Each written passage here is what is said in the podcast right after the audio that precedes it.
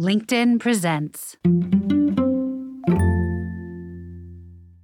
As the astronaut selection manager, our goal is always to select a crew that is representative of our nation. Um, the astronauts are the face of NASA. So when they are out and promoting whatever is going on at NASA or promoting STEM education, we want folks to be able to relate to them in all kinds of ways. So, being able to see a Black astronaut or a woman astronaut on this really important mission, I think, is important. So, I feel a sense of responsibility in making sure that we continue to build diversity into our astronaut corps so we can continue to do that. Now, I remember being a kid growing up in Florida, not that far from Cape Canaveral, watching all of the shuttle launches and wondering if maybe, just maybe, one day that would be me. And I imagine many of you out there probably felt the same way. And perhaps you're still curious about what it would take to actually pursue that path. Well, in this episode, I'm really excited to be sitting down with April Jordan to reveal the answer to those questions. April is the Deputy HR Director for NASA's West Coast operations. She is also the Manager of Astronaut Selection at NASA. So we're going to get into all of that and more right now. Amplify connects, develops, and empowers the next generation of transformative people leaders through HR Executive Search and the Amplify Academy Learning and Leadership Development Platform.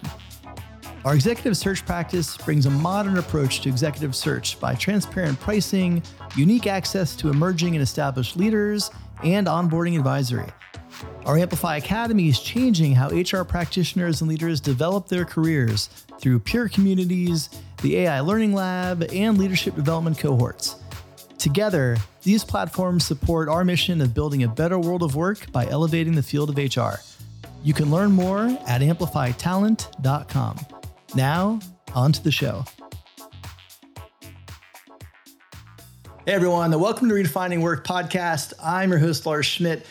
And today, today's a special day. It's a special day for me. I think it's a special day for all of you who are listeners. I imagine many of you uh, grew up with some dreams or aspirations about becoming an astronaut. Maybe working in space, maybe working in the agency that has probably done more to progress humanity than uh, I think pretty much any other agency out there and that would be NASA. And if that is you, like me, then today you're in for a treat because we're going to be speaking with April Jordan. She is the Deputy HR Director for the West Coast California operations of NASA. She is also the Manager of Astronaut Selection.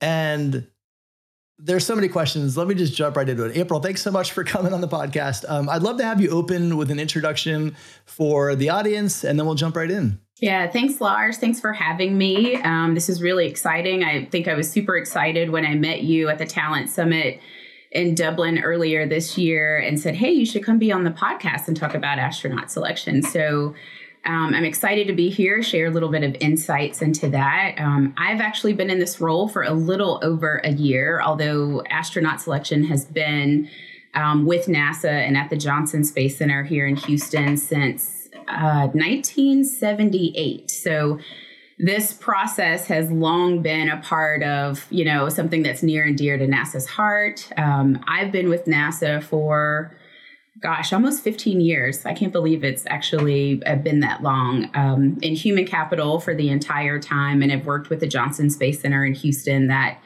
uh, is one of the the main uh, human space flight centers that we have at NASA. And just recently, and by recent I mean the last three three and a half years, I've started working with uh, the California centers, um, as you mentioned in the intro. So. Um, it's been a great time with NASA. I've had a variety of really cool assignments. I think the astronaut selection manager is probably uh, most cool. Uh, so it's a, I'm, I'm happy to be here to talk about that and share with folks and um, just really honored that I get to be a part of this particular part of NASA's mission.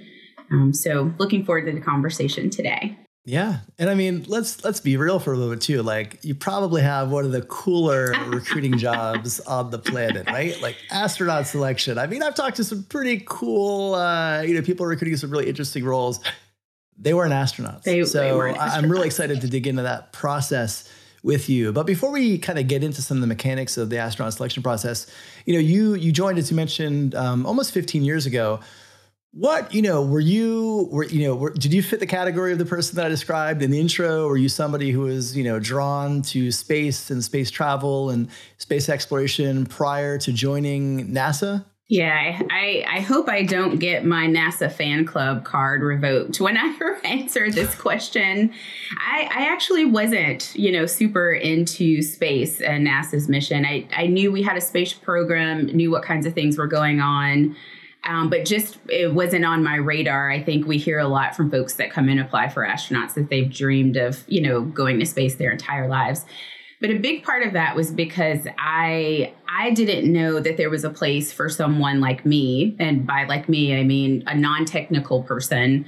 Um, you know, not an engineer, not a scientist, not a researcher. I I wasn't aware that there was a place for me um, at NASA. So it just wasn't on my radar, I think, as much as folks that see a really clear tie to what they love and what they do um, with the NASA mission. So when I actually got the call, um, I got it from a contractor company that worked, um, held positions within the HR office here at Johnson Space Center. I was really surprised um, and really excited. And I will say it was the NASA brand that pulled me in and said, Oh, there's a place for me here, and I want to know more about that.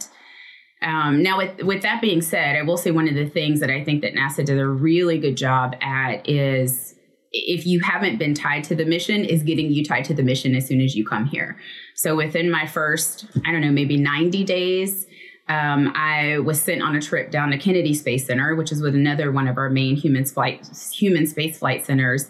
Um, and saw a shuttle launch. So that was the first time that i had seen like a launch in person. So you know talk about getting into the mission. If you haven't been into that before there's no way that you could not be into it once you see a shuttle launch. So while I wasn't um, a, a, big a big space fan before that, it didn't take me long uh, to recognize the power of the brand of NASA when I was called, and then really get tied to the mission with some of those early activities that they helped me be a part of. So, you know, I think that's a lesson for folks that look at our agency and think it's like heavily technical, only engineers can be there we have most of the positions that a Fortune 500 company would have. You know, there's a, a big operations behind the mission support, as we call it. Um, so, you know, I just I say that to let other people know they can find their place too if they're not a part of the technical side of the house.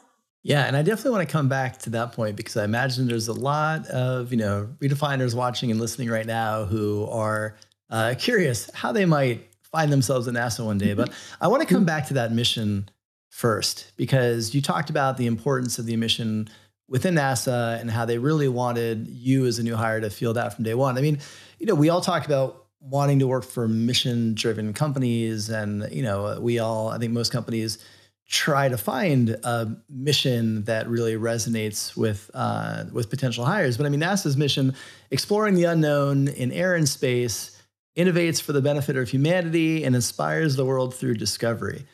Like that sort of a mission, obviously, you know, very lofty mission, but when you look at the history, also very real and tangible. It's not just an aspirational mission. It's it's, it's the blend of both aspiration and real. And I'm curious, you, you kind of touched on this a little bit in your own onboarding, but how do you how does NASA think about, you know, operationalizing that mission throughout the HR kind of operating system. I know you kind of run by human capital there. So when you think about weaving that into from, you know, on from recruiting to onboarding to development, what is that? How does that show up? How do you how do you do that? Yeah, I, I would say that what I just talked about was my experience in onboarding. That that is an ongoing experience, um, and it, it's part of what we do with our human capital workforce um, is just to make sure that you're staying close to the mission. Sometimes in the work that we do, it's easy to forget. It can feel a little mundane. You know, there's a lot more sexy jobs at our agency than what we do in human capital sometimes. And so making sure that people, you know, get those experiences, that they go to different parts of the agency. Um, a lot of our leadership development programs house their modules at different NASA centers. There's 10 different NASA centers, very different missions, different things that are going on. And the closer we can keep our people to that, uh, that's through tours, uh, you know, lecture series that really bring you to the table of what your customer, what your client is dealing with.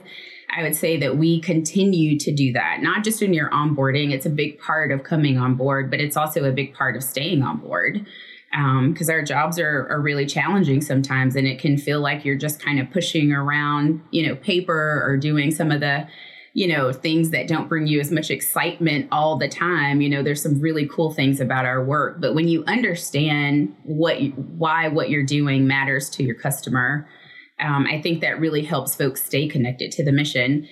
We uh, we we really try to employ um, a partnership kind of model with our human capital folks and our technical customers. And so again when you're at the table and you hear you know hey if if we can't dive into this particular human capital product project to take care of our folks this is what it means for our mission um, it, it really helps you stay tied to this is why i do the work that i do you know meeting the people for example you know astronauts they are all over at different centers as well. So folks get to see them as real people, not just somebody that's in a different part of NASA. Um, and so it's always just making sure our folks have exposure to different parts of the mission so that you don't forget and just kind of get your head down in the day to day grind. Um, and I find that to be really effective with people understanding the importance of what we do as it ties to the, the technical mission of NASA. Yeah, I mean, it's so interesting too because you have so many different missions happening all the time, yeah. uh, right? And so there's so many opportunities to really um, connect with that, and I think, frankly, probably you know, uh, you know, not necessarily find, but maybe rekindle that that magic of why people came there. Because I, you know, last year I had a chance to sit down with uh, Jane Datta, your former CHRO, and she talked just about some of the retention, um, you know, opportunities and challenges, right? At NASA, a place like NASA, people don't tend to leave, right? They want to they want to be there. And so we talked about how they were, you were in many ways kind of immune to the Great Resignation during that period of time. And I want to kind of get into careers a bit with you as well, because as you mentioned, you've been there for for 15 years. I think you've had three, at least three roles over that time. You know, what is it like navigating an internal career within NASA? Yeah, I you know because we have 10 different NASA centers and a lot of different missions, there's a lot of opportunity to get exposure to those different types of things. And I would say over the last, you know, several years, I would even say one of the benefits um, if there was anything good that came out of COVID that when it, it really gave us permission to look even more across uh, center lines and to work together. Uh, so there are always projects that are being shared across our centers. Uh, we've probably, I don't know if it's maybe been almost 10 years ago now, but we have an internal talent marketplace. And that really helps people understand what are all the opportunities that are available to me. One of the things that I think NASA also does well is um, we do a lot of what we call details, but they're they're temporary assignments. You can go off for six months or a year and do something different, a different organization uh, you know, a different center. Um, for me, I work in human capital. I did a three month detail with our commercial crew program. You know, that's the program that really kicked off the partnership with SpaceX and Boeing. So that gave me an opportunity to go check out something else. And then I know what the careers are in that part of the agency as well. Um, the way that I got started with the California office was on a six month temporary assignment to go and check out something different. So I think we do a nice job of exposing people to what all of the opportunities are. And that could be within your, your field if you're a subject matter expert in some particular technical area. Um, it could be in the leadership kind of feel. With a lot of our development programs, they have uh, detail opportunities as a part of that. So that temporary assignment to go off, uh, mentoring and shadowing opportunities. So I think we do a really nice job of helping people look across the centers that they're at, looking across the uh, agency to see what's available for them. And I've always found that there's a a culture here that is supportive and helping people figure out what the next thing is for them. Um, and so, you know, our supervisors and our leaders, leadership cadre do a really nice job of it leaves a gap for the organization that they're leaving, but they're supportive in seeing folks grow and move on to different things. So um, I think that talent marketplace that I mentioned has been a real game changer for people to see what is available. And now with so much re- remote work and hybrid work, you know, people are able to work across lines. I sit in Houston. Um, but I support uh, most of my customer base on the West Coast, along with being able to do work here in Houston as well. So um, we've really, I think, made some strides in helping people figure out what can be next for them and what those opportunities are. Yeah, I mean, it's so interesting to describe the, you know, being able to have kind of the assignments and the details because I think when you when you look at best in class companies, organizations when it comes to retaining talent, one of the things they have in common is they have a view of, you know, this is uh, we talent, not me talent, right? So a hiring manager doesn't get locked into somebody and feel that that, that they they own that person and they can, they have to get in the way of them having opportunities to move to other roles. They you know yeah, it's painful when you go through a process of hiring somebody and they're fantastic, and then they move to another. Yeah, I get it, that hurts, but it's for the betterment of the organization. And I think companies that really get that and instill that in their leaders, uh, I think have such an advantage um, when it comes to retention and career development. Um, and I want to get into a different type of careers with you now, uh, astronauts. So, I mean, there is, uh, we talked about kind of your role as manager of astronaut selection. And I know there's, there's astronaut selection, there's mission specific crew selection. Those are different things. So I'd love for you to maybe to kind of describe, you know, your role and maybe contrast that with how uh, astronaut selections for missions work? Sure. Yeah. So the role that I have is basically the responsibility for managing our process and our program for selecting new NASA astronauts. So anyone that's coming in new to NASA. Um, they really come in as what we call an astronaut candidate because there's some a, a big training curriculum that they go into if they're selected.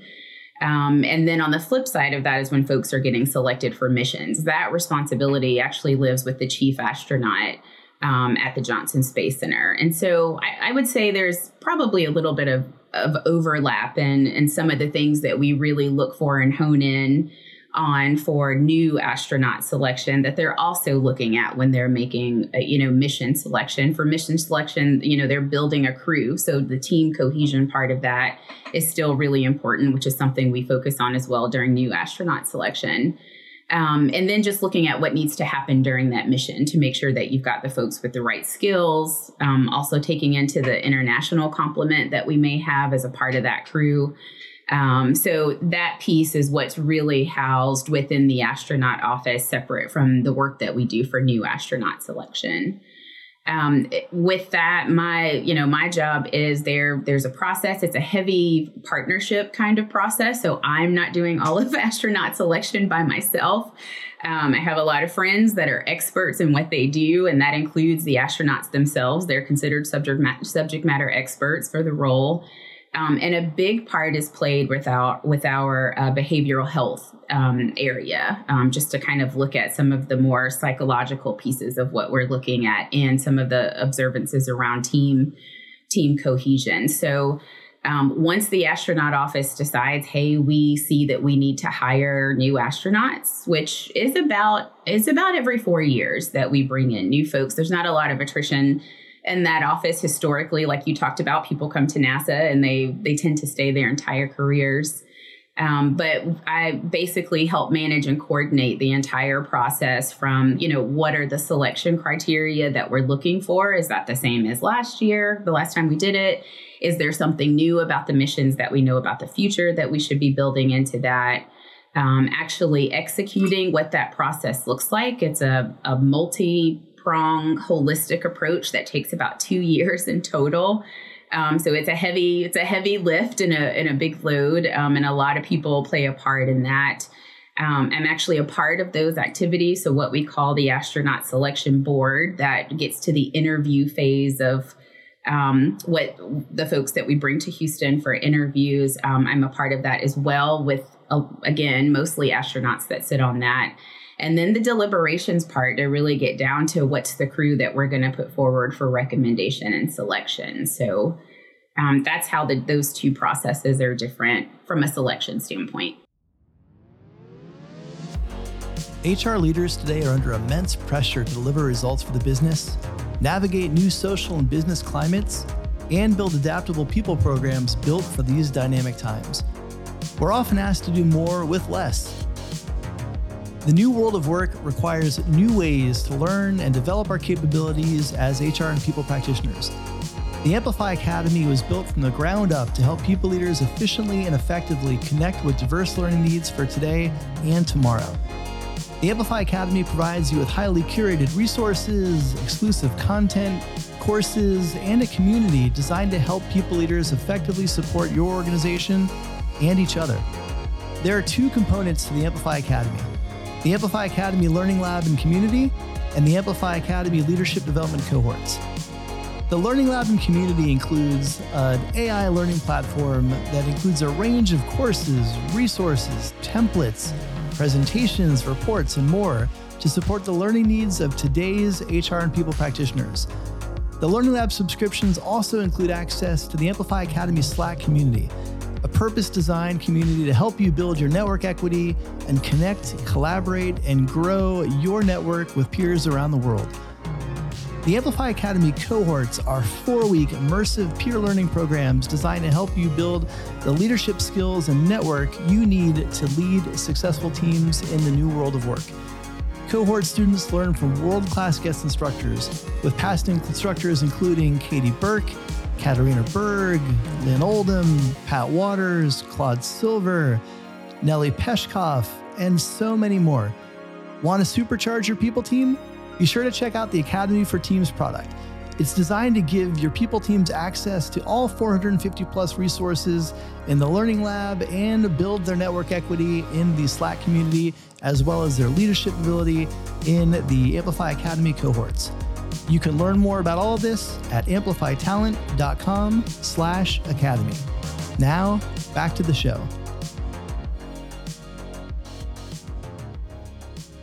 Well, first, I love that there's a chief astronaut.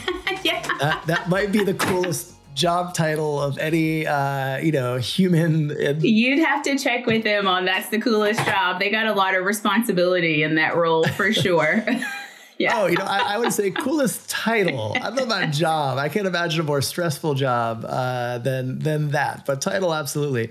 Um, you know you gave a, a great overview of the kind of the, the, the differentiation between those two and, and a, a, bit of a window into the selection process. And I'd love to go deeper in that with you because uh, one of the things that I found fascinating when we spent some time together in Dublin was the overview you gave of the latest selection process and you know number of applications and how that was narrowed down. And i would love for you to just you know i'm sure that's a just a fascinating look inside of a process that typically uh, people just don't don't see. So i'd love for you to maybe just give give an overview of that again from a you know from the moment as you mentioned every four years or so you you kind of go to market so to speak with um, you know now hiring astronauts uh, what does that process actually look like? How many applications do you get? How do you narrow that down? Yeah this is this is perfect. I actually gave a lecture to our nasa interns this morning on astronaut selection so i've got some really fresh numbers in my head. I'll just kind of to wrap it up in the history of selection since we have been selecting,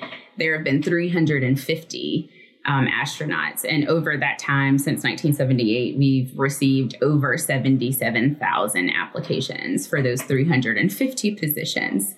So, uh, just to give you a few more examples, in the, the 2017 class that we selected, we received over 18,000 applications that year, and we selected a class of 12.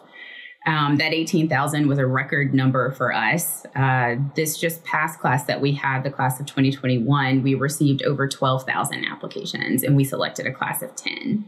So it's a, a highly competitive, you know, application process. Um, again, taking a whole bunch of uh, different pieces of that to kind of narrow that down. And and basically, what we do is we're looking at a funnel concept where you're going from these massive amounts of applications to really try to get down to selecting a class between 8 and 14 um, which is which is a, a tough job. And over the past couple of years we have put some things in the process to kind of help manage that volume because that is a massive workload. Even for an agency like us that's really a lot to pine through. So folks apply to be an astronaut just like they do any other government nasa job through you know usa job. It's a, a job marketplace for the federal government and at the beginning of that process, we have put in some uh, competency based assessments that really have folks kind of self assess some of the top technical competencies that flown astronauts have worked with our behavioral health folks to say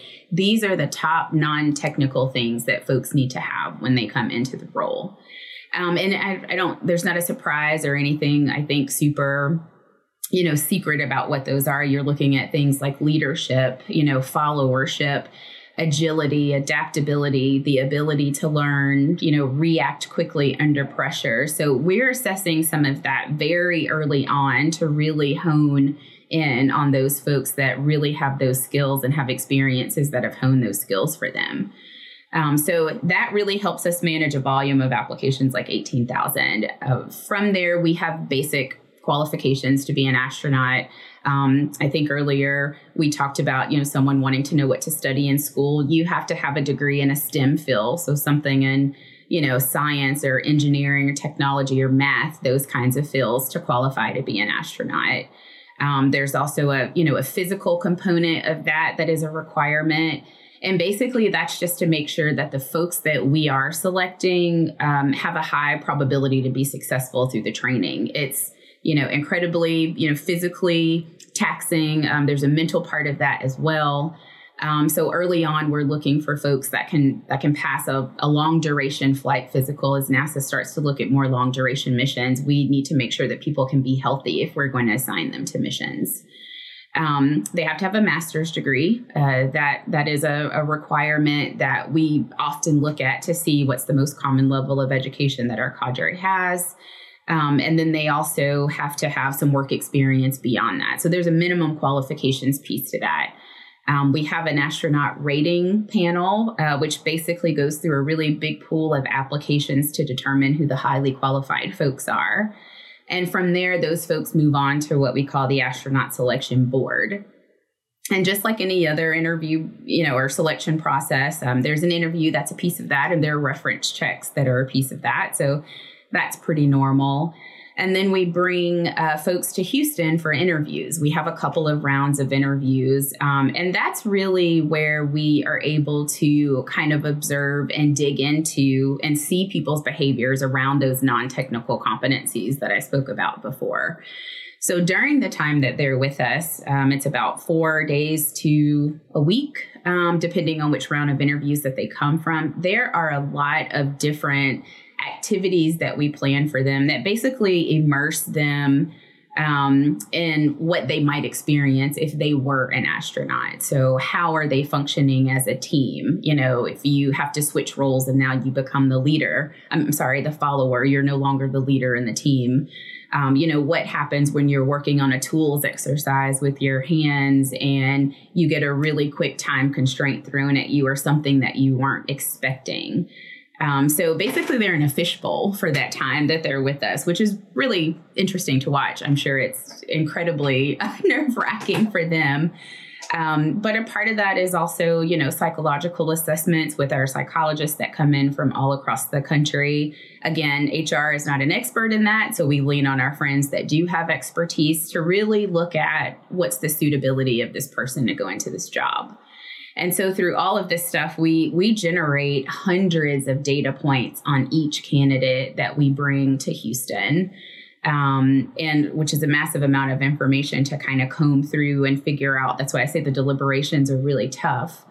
Um, and from that, we are able to, you know, recommend a team of astronauts. I think what also surprises folks about that is we are selecting a team we're not selecting just a couple of individuals that might make good astronauts because if they are selected for the next two years beyond that they're going through a basic training basically um, on how to be an astronaut. So there's a team piece that we're looking at and if you change one part of that then that might change two other pieces of it. So you know, is explaining to the interns this morning, it's not just a list of 10 people with three alternates that if one doesn't work out, you just plop that one in. It's really looking at how will this team work together um, and making sure you've got all the components that you need from a team, all kinds of diversity uh, before making a recommendation for what that team should look like.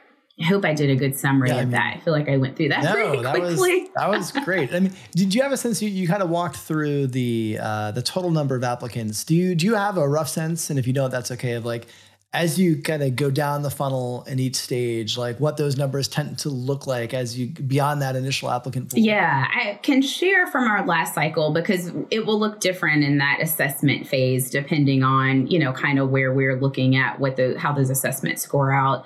Um, but you know, we went from about over twelve thousand this last phase to around twenty five hundred, maybe almost three thousand uh, the rating panel's job is to get it down to about 500 that they pass on to the astronaut selection board. We interview 120 in the first round, roughly, uh, and roughly 30 to 50 in the second round.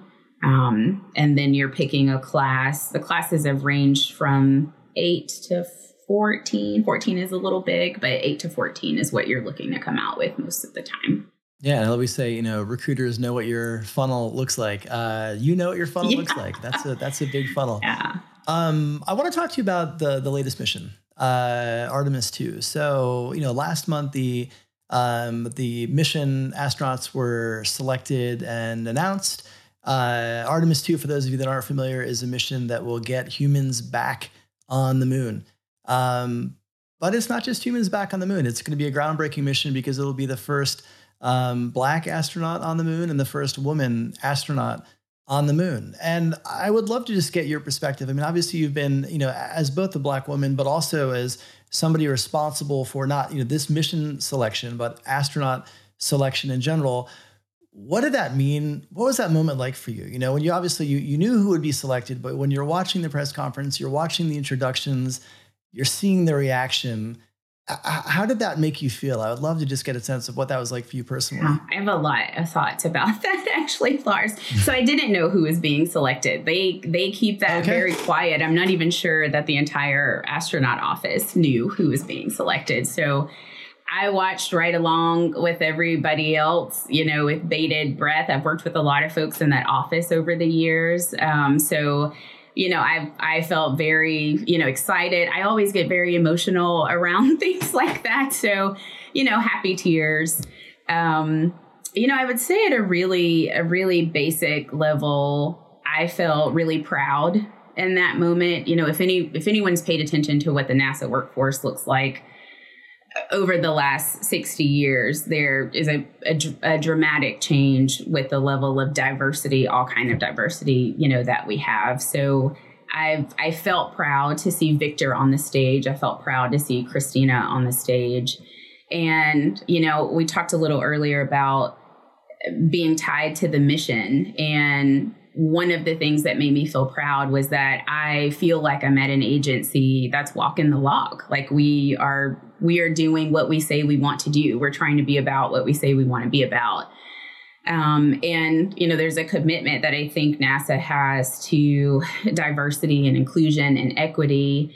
And you asked earlier, you know, how you operate, how you operationalize some of the mission stuff. Um, I think the way you operationalize that is that you bring new and different voices into the room. And so that's me as a, you know, a black woman coming into this position and that's Victor as the first black astronaut that will go to the moon and Christina as the first woman astronaut that will go to the moon.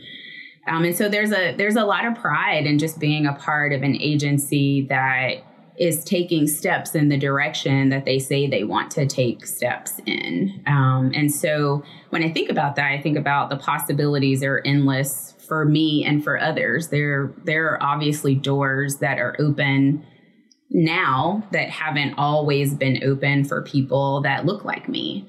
Um, and I, you know, I think I think being very visible as well. So the Artemis 2 crew is, I mean, they're everywhere. So the world is getting to see, you know, a crew that they can relate to, I hope.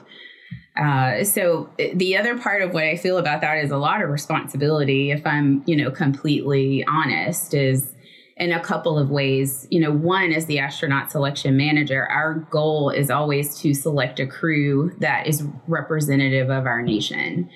Um, the astronauts are the face of NASA. So when they are out and promoting whatever is going on at NASA or promoting STEM education, we want folks to be able to relate to them in all kinds of ways. So, being able to see a Black astronaut or a woman astronaut on this really important mission, I think, is important. So, I feel a sense of responsibility in making sure that we continue to build diversity into our astronaut corps so we can continue to do that. Uh, the other part of that is, and I hope this doesn't sound like it comes from a place of ego, but also being visible on platforms like you you know giving me this opportunity today to kind of talk with you and and your your base about what this role looks like.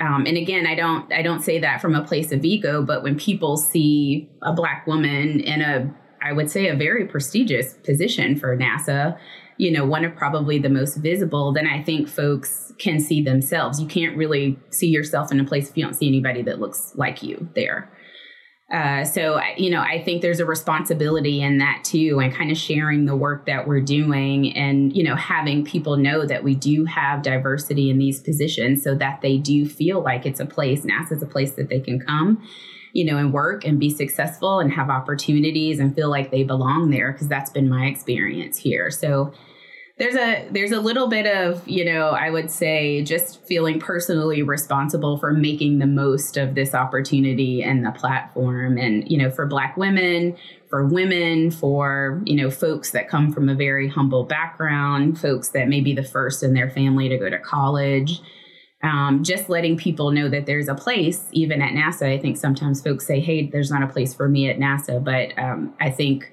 you know, I want to be an example and a representation of there is a spot here for you too. So there's a lot wrapped up when it when you talked about that question earlier. I was like, man, I have a lot of feelings about that actually. So thank you for asking that.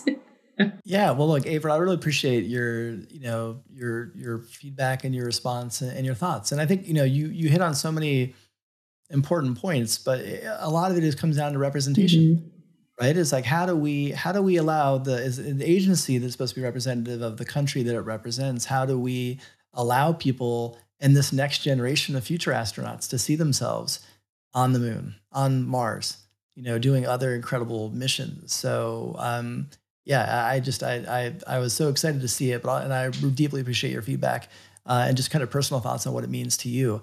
Um, I'm sure we have a lot of uh, listeners who would, you know, be very mad at me if I didn't ask this last question before we jump into the lightning round. Uh, if people are interested in working with you at NASA one day in the future, what is the best way for them to, you know, think about applying for roles at NASA? Yeah, I'd say the first thing is just to take a look and see what's out there. I, I think a lot of times people don't even explore it because it seems like it's a little too far off. Um, and there's a lot of opportunities, like we talked about before. There, there are you know 10 centers that we have so many different work kinds of work that you can come into and so not just technical folks you know we got to have finance folks to figure out how the money kind of supports all of these things that we do um, and I think I mentioned before, you know, everything that we have is on USA Jobs, which was a, a government platform where you apply for jobs here. Um, so I would just encourage people to look and see what's out there. I think a lot of times we're just really easy to dismiss. You know, I don't think there's something that's there for me. Um, and I, you know, I'd say if people have a passion for the type of work that we do, that that should definitely be their driver if they're looking for for jobs at NASA. Um, we tell people that are applying for astronauts to be astronauts that all the time you know don't just tick any boxes that kind of get you to where you want to go. You really have to enjoy the work that you're going to be doing the types of things that you're going to be doing or you're just going to be seeking other employment at some point. Um, but you know there's i think there's so many things that are available from for folks if they just go and take a look out there. So i just encourage folks to kind of open up their the realm of possibilities like i talked about before um, and see what's out there for them. You don't have to be an engineer, you don't have to be a scientist. We need all kinds of people, you know, everywhere in the country from all different backgrounds to really help us have the best of the best to accomplish some really hard things. Our work is really hard. So, you know, I, I would love for people to feel like they can find a spot for them and really take a look and see what the possibilities are for them. Well, April, thank you so much for walking us through, you know, your role NASA's mission, how they're operationalizing that mission inside of the people function, and so much more. You know, we, we close every episode with a lightning round to help the audience get to know you a little bit better. And we always start with music. So, uh, what was your first concert? Well, I can tell you my last concert was Taylor Swift last weekend. Oh, so, you scored Taylor tickets. So okay. barely, right. and with the help right. of a very good friend. So, uh, yeah, that was the last concert I was at. My first concert, I I grew up in a small town in Louisiana, so country music was a staple in that part of the country. And so my first concert was actually uh, John Michael Montgomery. If anyone's familiar with country music, mm. um, I actually yeah. I don't know how how huge of a fan I was, but I love live music, so I will go to anything that's live. Um, and we were going with my friend's big sister, so we felt like we were having you know a really big experience. So that that was my first concert. All right, we're uh, we're shifting the screen. Uh, what was your latest binge? uh gosh what I haven't been watching a ton of tv the marked heart on netflix yeah. It's a it's a story about um, a heart transplant and that's all i'll say because i don't want to give it away. I don't like when people ruin that for me but yes a heart transplant. Yeah interesting. okay all right. I we'll we'll, we'll leave yes. it at that. I'll have to check that out. Um, and last question for you. What is bringing you joy lately? Oh man, this is going to sound scripted, but it's it's not. I swear it isn't. Um, my work is bringing me a lot of joy lately. I, there have just been some really incredible engagement with you know people, my customers this year. Um, you know, like meeting you, Lars, at the Talent Summit in Dublin uh, there's just it's brought me a lot of energy. I think I've kind of swung from the introvert to the extrovert side of things after being isolated a bit during COVID. Um, but I'm feeling very energized by a lot of just the engagements and interactions. Some of those face to face, more face to face this year than I think I've had in a while. But yeah, I'm getting a lot of energy and a lot of joy from that. Well, I'm glad to hear it. I'm glad that uh, us getting a chance to catch up in Dublin and meet was, uh, you know, a part of that joy. I had a lot of fun and really appreciate you making time to share um, just the work that you and NASA are doing on the podcast. So uh, keep that joy going. Wishing you all the best with Artemis 2 and uh, yeah, hopefully we'll have some uh, some new future NASA colleagues who might be inspired by this episode and overcome that imposter syndrome and apply to some. Yeah, roles. I hope so. I look forward to seeing a whole bunch of applications the next time. yeah, and thank you, Lars, for having me. All right, April. Take care. All right, you too. Thanks for tuning in to this episode of Redefining Work. For more information on the podcast, past episodes, future guests, and more be sure to check out amplifytalent.com slash podcast. And if you dig this podcast, I strongly encourage you to share it with your CEO, leadership team, and friends to help others discover it. And if you really dig this podcast, I'd love for you to leave a review on Spotify or Apple or wherever your preferred podcast delivery vehicle is. We'll see you next episode.